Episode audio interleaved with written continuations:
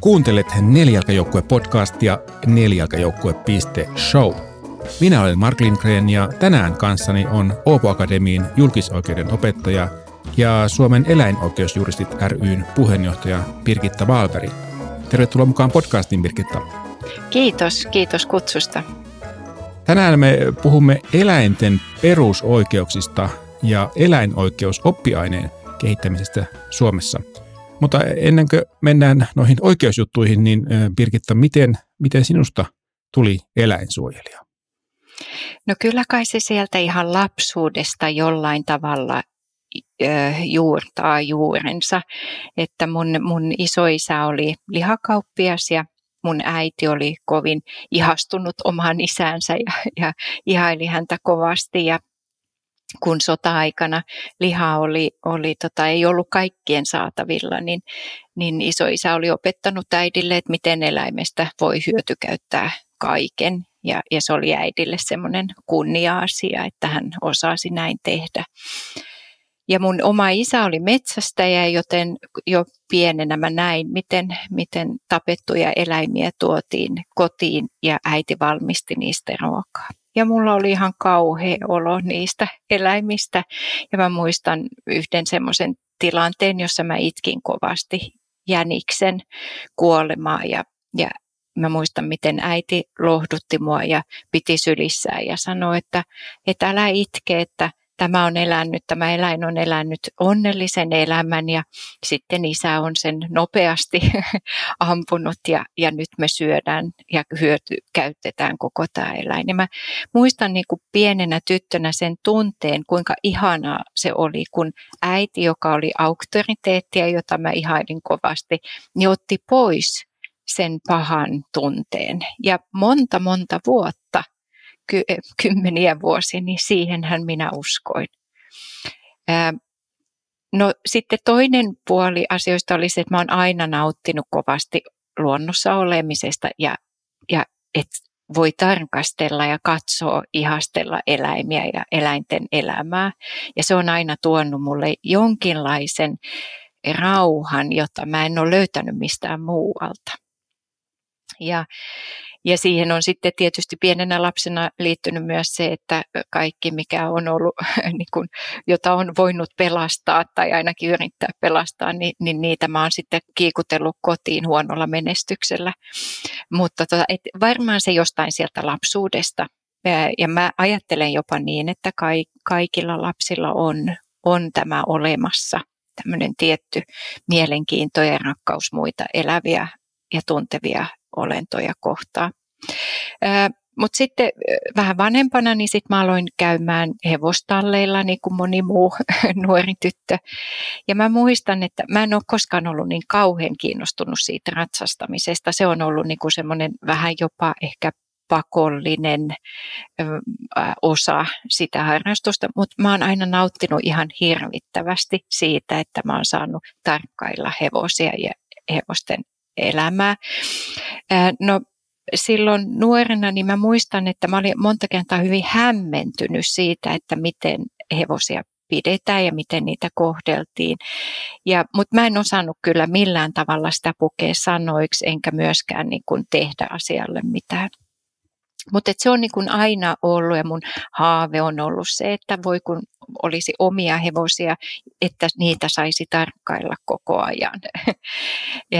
ja, ja, sitten aikuisena, niin kun mä menin naimisiin, niin sitten mulla ja mun veljellä oli muutama hevonen, ää, ää, tai siis mun veljen hevonen oli meillä, et, et tota, ja meillä oli muutama sitten tämmöinen eläinsuojelutapauskoira, myös asuu meillä. Ja ne jotenkin avasi sitten semmoisen aivan uuden näkemyksen eläimiin, luontoon ja olemiseen. Ja, ja silloin mä aloin ymmärtämään esimerkiksi näiden hevosten kautta sitä, että kun musta tuntui aina pahalla, pahalle lukita heidät jotenkin sinne talliin, niin, niin tota, ja, ja, ja jotenkin mä, kun mä tarkkailin heitä siis tuhansia tunteja niiden vuosien aikana, niin, niin mä ajattelin usein, että ne on kaikkein onnellisimmillaan ja eniten hevosia silloin, kun ne piutpaut välittää meidän ihmisten touhuista ja elämästä ja, ja olemisesta. Niin, niin se jotenkin oli semmoinen, missä mä löysin taas semmoisen lapsenomaisen rauhan. Mutta sitten ä, opintojen kautta mä, mun ensimmäinen ammatti on leikkaus, oli anestesiahoitaja ja mä tein toistakymmentä vuotta ensihoitotöitä, mutta sitten vuonna 2000 niin kun mua aina myös kiinnostanut oikeus mut, ja oikeustiede, ei niinkään niin kuin juristin tai asianajajan työ, vaan, vaan enemmän se oikeus ja oikeudenmukaisuus ja, ja miten oikeus toimii, semmoiset asiat. Ja, ja mä aloin sitten opiskelemaan julkisoikeutta vuonna 2000 Åbo Akademiassa ja sitten hyvin varhaisessa vaiheessa jo toisena vuonna niin meille ää, tuli näitä kirjallisia tehtäviä ja mä ajattelin, että mikä olisi semmoinen aihealue, mihin mä saisin uppoutua niin kuin koko sielullani ja joka kantaisi sitten ihan lopun elämän, että se olisi kiinnostavaa loppuelämän aikana. Ja silloin mä ajattelin, että eläimet on semmoinen suuri ihastuksen, hämmentymisen, rakkauden ja rauhan kohde. Ja sitten tämä oikeus, että voisiko niitä yhdistää. Ja, ja, ja sitten tietysti eläinsuojelulainsäädäntö tuli mieleen aika nopeasti, että se olisi sitten se osa-alue. Ja siinä sitten tietysti viranomaisvalvonta, joka taas liittyy vahvasti tähän julkisoikeuteen. Ja, ja tota, niin mä aloitin ja mitä enemmän mä luin lainsäädäntöä, niin niin jotenkin mulla henkselit paukku, että kyllä meillä on niin mahtava tämä Suomen maa, että kun meillä on näin hyvä tämä eläinsuojelulainsäädäntö, että, että tässä todella halutaan eläimelle hyvää ja, ja ei haluta, että eläimet kärsii ja niitä suojella ja vielä edistetään hyvinvointiakin. Ja tota, mutta sitten jossain vaiheessa niin mä ajattelin, että mä haluan kyllä nähdä, mitä nämä pykälät tarkoittaa, kun mä menen sinne eläimen rinnalle. Et mitä, mit, et mä haluan avata niitä sieltä eläimen näkökulmasta käsin. Ja niin mä sitten otin yhteyttä silloiseen läänineläinlääkäriin Outi Vainioon täällä täällä Turussa. Silloin oli vielä lääninhallitukset ja, ja, ja tota hänen sitten ö, myötävaikutukselle, niin mä sain hänen siiven alla sitten ö, päästä muun muassa teurastamoihin tarkastelemaan sitä, sitä toimintaa ja valvontaa siellä ja sitten myös kun hän teki eläinsuojelutarkastuksia maantiellä poliisin kanssa, niin, niin mä sain olla seuraamassa niitä. Ja sitten mä otin yhteyttä ihan muutamiin tilallisiin sika yhteen sikatilalliseen ja muutamaan ää, ää, nautakaritilalliseen, että pääsin sitten muutamiksi viikoiksi sinnekin tutustumaan. Ja se lainsäädäntöhän, sehän niin kuin mureni ja rikkoutui aivan täysin mun silmien edessä. Ja se, se herätti niin kuin todella äh, ikäviä tunteita ja hämmennystä ja syvää surua näiden eläinten puolesta. Ja nyt siis mä puhun niistä eläimistä, joita me käytetään äh, elintarviketuotannossa pääosin. Ja se, mikä on saanut sitten mun koko ajatusmaailman ja koko elämän oikeastaan muuttumaan ihan täysin, niin, niin on oikeastaan ne eläimet, joita mä oon kohdannut teurastamoissa. Että se oli teurastamon lattialla, jossa mulla jossain vaiheessa, se oli, mä seurasin nautateurastusta, jolloin mulla niin kuin itsellä kynttilä sytty tai hissi meni yläkertaan saakka tai miten sen vaan haluaa sanoakin, mutta semmoinen syvä, melkein jopa niin kuin hengellinen kokemus siitä, että tehdään me tämä miten vaan, niin tämä on puhdasta tappamista. Ja mä en ole löytänyt sieltä lainsäädännöstä enkä myöskään niin kuin ihmisenä mitään välttämättömyyden täyttymystä sille, että me toimitaan niin kuin me toimitaan tunte, muiden tuntevien olentojen kanssa. Niin tämä on ehkä näin pitkästi kerrottuna, niin se mikä on mun tämmöiset etapit, mitkä on vaikuttanut mun olemiseen, elämään, toimintaan ja myös mielenkiinnon kohteeksi eniten. On mielenkiintoista, kun sanoit, että sä pienenä tyttönä kauhistuit eläinten syömistä ja nyt ikään kuin tavallaan se ympyrä sulkeutui sitten, että että kaiken tämän kokemuksen jälkeen se on edelleenkin kauhistuttavaa ja, ja tosi hyvistä syistä. Ää, jos palataan tuohon sun kauhistuneeseen pikkutyttöön, kun se, sitä on kuitenkin vielä jäljellä, niin mitä, mitä sä luulet, että, että mikä se oli niin kuin, minkä takia sä olit niin herkkä tavallaan eläimille ja toisille, koska lapsi on, jotka syö hyvällä ruokahalulla paistia, eikä näin ajattele sitä ollenkaan, että, että siinä on eläin kuollut. Tota, ää, mä luulen, että et, et, niin kuin mä sanoin tuossa aikaisemmin, että mä uskon siihen, että kaikilla lapsilla kyllä on semmoinen synnynnäinen, tai kaikilla ihmisillä on semmoinen synnynnäinen myötätunnon tunne muita eläviä kohtaan. Ja silloin kun me nähdään vain se pihvi tai lihapulla tai nakki siinä lautasella, niin, niin se eläin on siitä kovin kaukana. Ja se tuntevuus on siitä kovin kaukana. Mutta niin kuin mun lapsuuden perheessä, niin ne eläimethän tuli kuolleina, mutta kokonaisina kotiin. No ei tietenkään hirvet ja isommat eläimet, mutta, mutta nämä pieneläimet, niin ne, ne, niillä oli silmät, niillä oli vielä sydän sisällä. Ähm, äh, niillä oli se turkki, lämm, tai se ei lämmin, se ei ollut, mutta se oli pehmeä. Ja niissä näki sen kuoleman.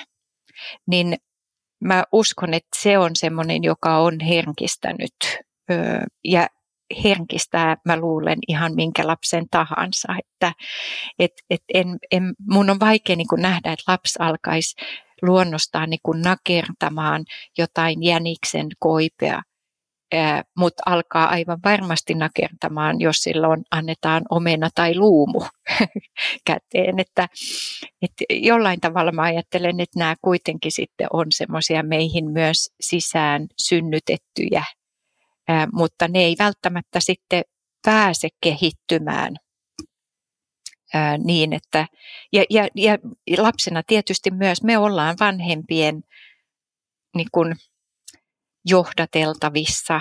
Että, että jollei, kun mä oon joskus ajatellut myös siellä hevosmaailmassa, että voi kun mulle joku aikuinen olisi silloin sanonut, että joo sä oot oikeassa, että ei eläimiä näin pidä pitää tai ei, ei hevosia näin pidä kohdella. Mutta ei, ei, silloin ei ollut. Se oli sitä tavanomaista hevosen pitoa tai eläimen kohtelua. Että, et, et tota, mm, mehän ollaan vähän semmoisia tuot, tuotteita edellisestä sukupolvesta. Että, ja se äiti eli 86-vuotiaaksi ja, ja tota, hän sanoi mulle aina nää, sen jälkeen, kun mun ola, oma elämä muuttui, että, että hän kunnioittaa ihan valtavasti sitä, mitä mä teen ja miten mä niin kun elän, kun mä oon vegaani ja, ja näin. Mutta hän ei pysty, hän ei niin pystynyt muuttamaan sitä omaa ajatusmaailmaa ja, ja, ja, ja tota, suutansa siihen, että hän olisi jättänyt eläintuotteet pois. Mutta hän silti samalla niin kuin järjellä kunnioitti kovasti sitä mun työtä ja mun elämäntapaa. Mukana nelijalkajoukkueessa. SEY, Suomen eläinsuojelu, Suomen suurin eläinsuojelujärjestö ja eläinsuojelun asiantuntija, sekä korittomat.info, palvelu, jossa korittomat lemmikit etsivät uutta loppuelämän kotia sydäntä lähellä. Siis se mun kulku sitten täällä yliopistolla meni niin, että, että mä ää, aloitin siis opinnot vuonna 2000 ja va- valmistuin sitten maisteriksi vuonna 2004 ja, ja silloin mä olin sitten jo kirjoittanut ö, jonkin verran ö, el- eläinsuojelulainsäädännöstä ja myös käynyt näillä tiloilla ja teurastamoissa ja, ja niin edelleen. Ja, ja mä muistan, se oli, yksi, se oli ihan mun opintojen loppuvaiheessa ja mä tulin takaisin tänne laitokselle teurastamosta ja mä, mä jotenkin olin sillä matkalla niin kuin ymmärtänyt sen, että, että tämä, nämä massat, mitä me tapetaan ja teurastetaan, miten me kohdellaan eläimiä, että tämä ei tule niin kuin kestämään, että tämä on kestämätön ja ja mä jo, jollain tavalla silloin havahduin siihen, että tämä on kestämätöntä ilmaston kannalta, tämä on kestämätöntä siitä johtuen, miten me käytetään niin kuin maata, vesistöjä, ja että tämä on kestämätöntä kansanterveyden kannalta ja tämä on ennen kaikkea kestämätöntä eläinten kannalta. Ja, ja mä ajattelin, että et, et, et toivottavasti me ihmisinä herättäisi semmoiseen eettiseen ja moraaliseen toimijuuteen, mutta jotenkin mä näin sen vielä niin kaukaisena, että mä ajattelin, että nämä muut asiat sitten, esimerkiksi zonoosi, jonka keskellä mä tänä päivänä eletään, että se voisi olla tämmöinen joko eläinsairaus tai sitten zonoosi, joka tarttuu ihmisiin, on niin iso uhka, että se muuttaa meidän käyttäytymistä. Ja mä tulin tänne laitokselle ja ja, ja tota, juoksin tuonne proffan huoneeseen ja innoissani sanoin tästä, että usko, uskon nyt minua, että tämä on niin kuin seuraava uusi ää, oikeuden ala, koska aina kun on, on tämmöisiä isoja kysymyksiä tai epäoikeudenmukaisuuksia, niin silloin herää myös oikeudellisia kysymyksiä. Ja, ja tota, mä näin siinä lainsäädännössä niin paljon puutteita ja vääristymiä jo silloin. Että, mutta mä, silloin, kun mä Proffan kanssa tästä puhuin, niin mä ajattelin, että tämä ei niin kuin tapahdu, nämä isot muutokset ei tapahdu mun elinaikana. Ja nyt kun mä ajattelen 20 vuotta taaksepäin ja mä, me eletään keskellä pandemiaa, meillä on ilmastokriisi, todella vakava ilmastokriisi, meillä on lajikato ja zonoseja on niin kuin jonossa, jollei me muuteta meidän toimintatapoja, niin tämähän on mennyt paljon nopeammin kuin mä silloin ajattelin. Mutta hän siis, professori Markus Suksi, joka on nykyään mun kollegani, hän uskoi mua ja sanoi, että no mutta et jatka, että jatkat väitöskirjan tekemistä ja, ja, ja siitä se sitten lähti ja, ja, ja tota, ja sitten kun mä olin väitellyt vuonna 2011, niin silloin mä aloin miettimään sitä, että, että mikä niin kuin muuttaa sitä oikeuden tilaa. Ja, ja siinä mä näin niin kuin kaksi semmoista kovin tärkeää asiaa. Ja yksi oli se, että meillä täytyy olla tiedejulkaisu, jossa ää, tutkijat, jotka tekee tutkimusta eläinoikeuden alalla, voi julkaista, koska eläinoikeus ei sovi puhtaasti oikeastaan minkään muun oikeuden alan alaisuuteen. Esimerkiksi silloin, kun mä väittelin, niin ei sitä oikein voitu edes määritellä, että mihin oikeuden alaan mun väitöskirjan kuuluu. Ja sen takia mulla muun muassa oli kaksi vastaväittelijää, että yksi hallinto-oikeuden alalta ja toinen ympäristöoikeuden alalta. Ja et mä ajattelin, että täytyy olla tämmöinen tiedejulkaisu, ja, ja se perustettiin sitten Åbo Akademiin julkaisemana 2013 muistaakseni. Ja sitten toinen asia, mikä, mikä mä oon kokenut kovin tärkeäksi, on se, että, että nuorilla tulevilla juristeilla, oikeusoppineilla, tutkijoilla on mahdollisuutta opiskella eläinoikeutta.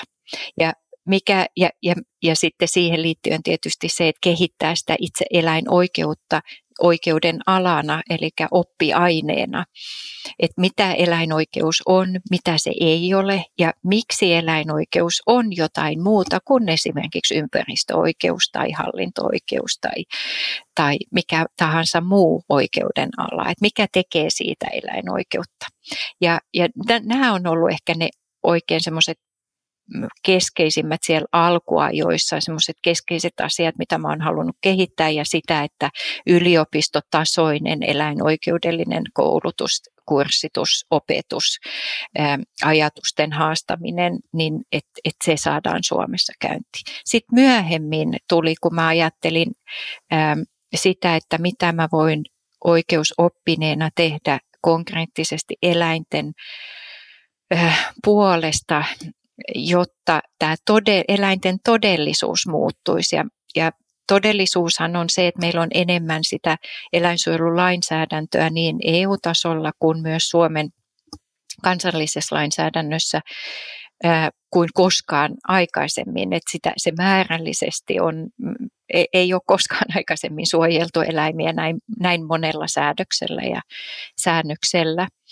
Ää, mutta jokinhan siinä ei toimi silloin, kun me kuitenkin tosiasiallisesti ollaan myös siinä tilanteessa, että me kasvatetaan, jalostetaan, pidetään, tapetaan, teurastetaan enemmän eläimiä kuin koskaan, samalla tuhoten sitten tätä meidän yhteistä ilmastoa ja luontoa ja jopa ehkä omaa terveyttämmekin. Niin ja siinä on ollut, tota, kun on puhuttu aikaisemmissa jaksoissa – noista ongelmista, niin yksi on ollut se, että, että ne on niin tuntuvat aika tehottomilta säädöksiltä osittain, että ei ole seuraamuksia eikä ole keinoja puuttua tämmöisiin väärinkäytöksiin. Kyllä, ja sitten se, mikä täytyy muistaa, se oli hyvä, että mainitsit ton, mainitsit ton seuraamukset. E, eli jos ajatellaan sieltä niin eläinoikeuden näkökulmasta, eli eläimen näkökulmasta, niin ne seuraamukset, mitkä, mitä ihmiset saavat siitä, että kohtelevat eläimiä lainvastaisesti tai huonosti, niin, niin sehän on eläimelle sekundääristä. Totta kai sillä on epäsuorasti vaikutusta siihen mahdollisesti, että ei joku muu kohtele eläintä samalla tavalla kuin se, jota on rangaistu siitä käytöksestä. Mutta eläimen näkökulmasta se, mikä on kaikkein tärkeintä, on se, että se aineellinen sisältö siinä lainsäädännössä tosiasiallisesti suojelee kärsimykseltä ja edistää hyvinvointia. Se, sehän on se. Ja ja mä mietin sitä monta monta vuotta, että mikä tässä, mikä tässä mättää, että kun se muste paperilla näyttää niin hyvältä, mutta se todellisuus siellä eläimen rinnalla on kamala. Ja se riistää eläimeltä oikeuden hoivan antamiseen, hoivan vastaanottamiseen, leikkiin, iloon, vapauteen, määrätä itse, koska syö, koska juo, koska seurustelee, koska vetäytyy pois, koko elämään, plus että me vielä otetaan se koko elämä konkreettisesti tappamisen tai teurastamisen kautta. Et, et, et mikä siinä on, ja, ja sitten tuli nämä eläinten perusoikeudet, eli että Mä, mä olin silloin Tukholmassa Ruotsissa töissä ja kokosin silloin kollegoita sieltä ja sitten täältä Suomesta, kun meillähän on Suomessa siis aivan mahtava tilanne sillä tavalla, että tänä päivänä kolme yliopistoa antaa jo kursseja eläinoikeuden alalta, eli, ja meillä on jo väitelleitä kolme tällä hetkellä ja ja putkesta on tulossa lisää. Et, et, et tota me, me ollaan, niin kun, jos Pohjoismaita katsotaan, niin mehän ollaan ihan edelläkävijöitä Suomessa. Niin, niin tota, niin, niin mä kokosin nämä kollegat yhteen ja ehdotin, että aletaan kirjoittamaan perustuslakiin lukua, jossa me avataan konkreettisesti, että mitä eläinten perusoikeudet voisivat olla ihmisoikeuksien rinnalla. Eli ei missään nimessä ajeta nyt mitään ihmisoikeuksia eläimille, vaan eläinten perusoikeudet ihmisoikeuksien rinnalla. Ja se on se oikeudellinen niin kuin vipuvarsi, millä päästään ihan oikeasti sit myös semmoiseen lainsäädäntöön tavallisen lain tasolla, jossa, jossa se aineellinen sisältö on myös tosiasiallisesti eläimiä suojeleva. Joo, tehän kirjoititte Hesariin mielipidekirjoituksen yhdessä Tarja Koskelan kanssa. Mä otan linkin tuonne tämän jakson muistiinpanoihin siihen. Se oli hyvin, hyvin tota niin, perusteellinen kirjoitus. Mitä sä ajattelet, että kuinka vaikeaa tuommoinen on saada niin kuin kirjattua peruslakiin, perustuslakiin saakka? No, äh, Mä en tiedä vaikeudesta, mutta mun mielestä se pitää ainakin perustella hyvin. Ja, ja tämä ehdotus, mikä Suomen, perus, tai Suomen eläinoikeusjuristit ry on laatinut, tai silloin ennen kuin oikeastaan yhdistys laadittiin, niin se työryhmä laati tämän perus, perustuslakimuutosehdotuksen. Sitä laadittiin siis puolitoista vuotta, että siinä on kyllä joka lause mietitty todella tarkkaan, mutta se ehdottomasti niin sitä pitää päivittää ja sitten myös pohtia ää, ehkä vielä laajemmalla porukalla. Et, et, et tota, me ollaan siihen pyydetty niin maailmalta kollegoilta, esimerkiksi perustuslakiasiantuntijoilta, ja myös täältä Suome, Suomesta valtiosääntöoikeuden professoreilta kommentteja ja ollaan saatu hyviä parannuksia siihen jo tehty, mutta et ei se se ei tarkoita sitä, että se olisi valmis. Se vaatii sitä, että se saadaan ihmisten mieliin, että ihmiset ymmärtää, minkä takia ne perusoikeudet myös eläimille on niin tärkeät. Eli sitä täytyy ihmisille toistuvasti avata ja ihmiset kyllä ymmärtää sen ihan, kun, kun sen avaa, niin niin ne pääperiaatteet avaa, niin ihmiset on kyllä ihan samaa mieltä, että näinhän se pitääkin olla. Se, missä tulee sitten äh, luulisin semmoinen pieni toppi on se, että kun puhutaan, no mitä nämä sitten merkitsevät minun elämässäni tai minun toiminnassani. Ja silloin kun se konkretisoituu siihen, että okei, mä en voikaan enää toimia näin, en ainakaan ilman, että mä perustelen sen välttämättömyyden, suhteellisuusperiaatteen ja varovaisuusperiaatteen näkökulmasta käsin. Niin silloin ihmiset alkaakin, hmm, okei, mä en voikaan enää niin kuin lähteä tuonne metsälle ja tappaa ihan melkeinpä miten vaan, vaan siihen itse tappamiselle jo täytyisi olla jonkinlainen välttämättömyysperiaatteen täyttyminen, että minulla ihmisellä olisi oikeus ottaa jonkun elämä. Ja siis tä, täl, tällä mä en sano sitä, etteikö se olisi joskus perusteltua välttämättömyysperiaatteen mukaisesti, mutta että se vaatii semmoisen, se haastaa niin kuin ihmisen ajatusmaailmaa ja se haastaa ihmisen toimintaa. Ja, ja esimerkiksi just tämän metsästyksen suhteen, niin mä itse henkkohtaisesti, mä oon vähän niin kuin varoittanut heitä, jotka puhuvat eläinten perusoikeuksista, että älkää antako valmiita malleja, vaan pyytäkää, että ihmiset lukee sen ehdotuksen, koska se, miten ne perusoikeudet sitten käytännössä, miten ne muotoutuu, niin mun mielestä se ei ole oikein ehkä se meidän asia tehdä. Mutta tämän metsästyksen suhteen, niin mä oon antanut semmoisen esimerkin, että, että kun puhutaan tämmöisestä kannanhoidollisesta metsästyksestä, joka, joka tällä hetkellä on todellisuus näyttää, että se on kyllä ihan jotain muuta kuin kannanhoidollista. Että, ja, ja mikä asettaa meidät ihmiset siihen asemaan, että meillä olisi joku oikeus niin kuin hoitaa kantoja jollain tavalla.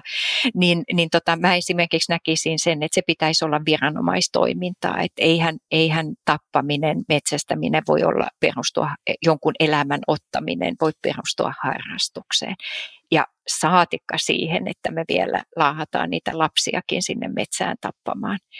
Että et tämmöisiä asioita, se täytyisi ainakin sitten jos ajatellaan, että se olisi perusteltua toimia näin jatkossakin, niin sitten täytyy ainakin perustella se hyvin tarkasti. Et, ja sittenhän se on yhteiskunnan asia ottaa kantaa, että kum, mikä on sitten se oikea perustelu, joka täyttää ne perustuslaissa säädetyt välttämättömyys, suhteellisuus ja varovaisuusperiaatteen sisällöt.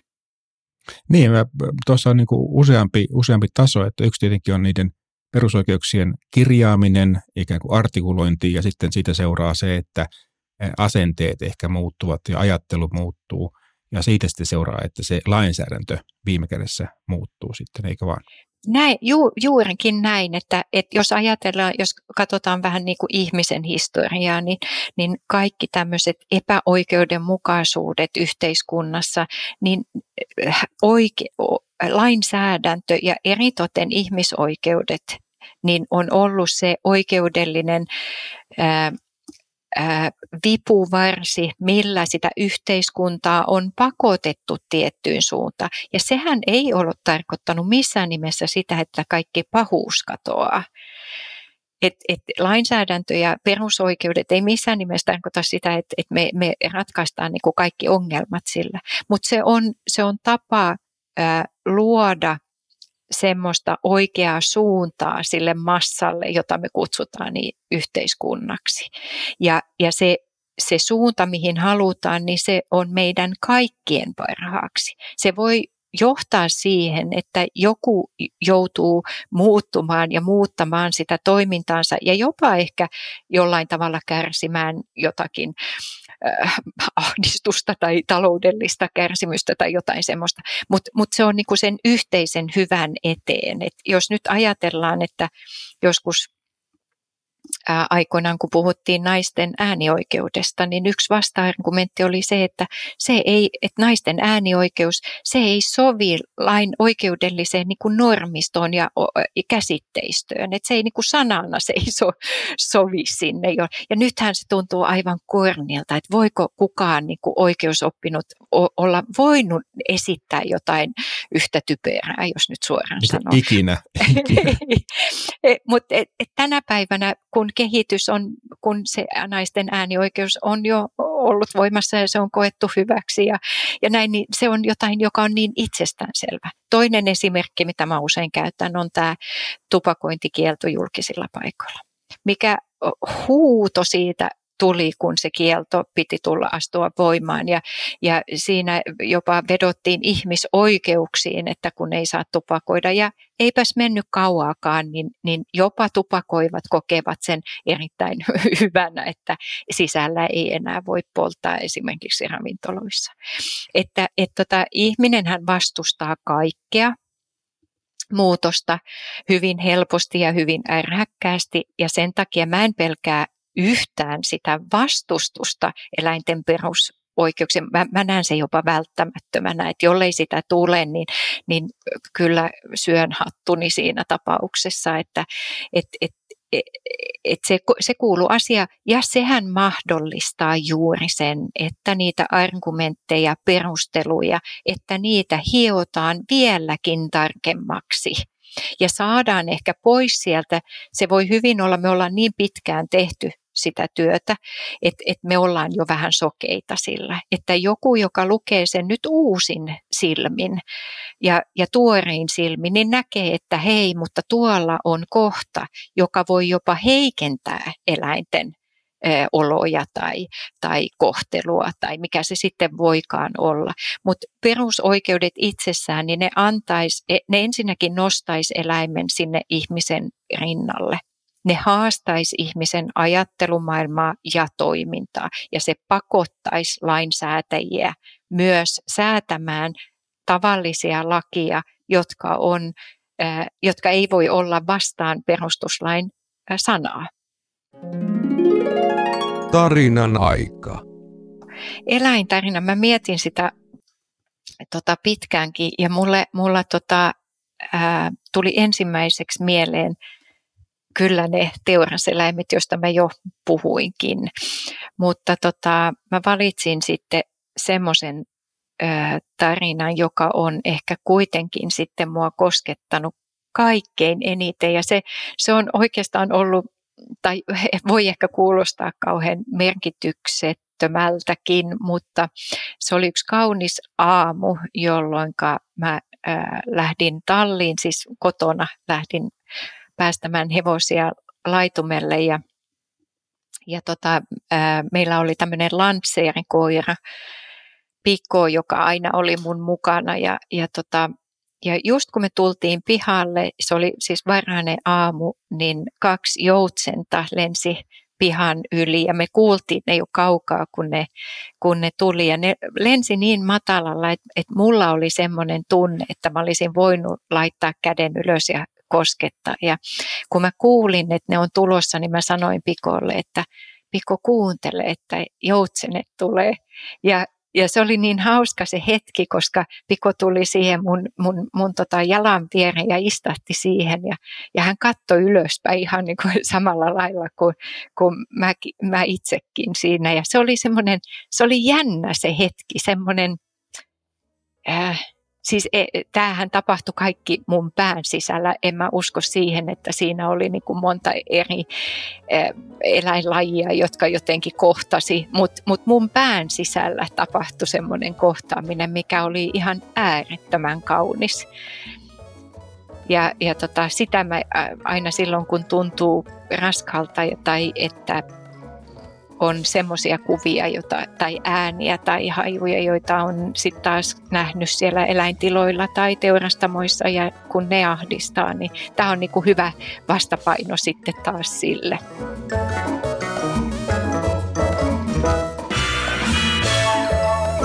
Tämä oli Nelijalkajoukkue podcast.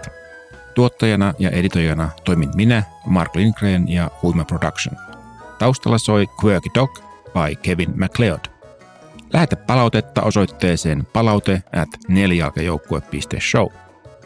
Jakson merkinnät ja uudet jaksot löytyvät osoitteesta nelijalkajoukkue.show. Kiitos, että kuuntelit.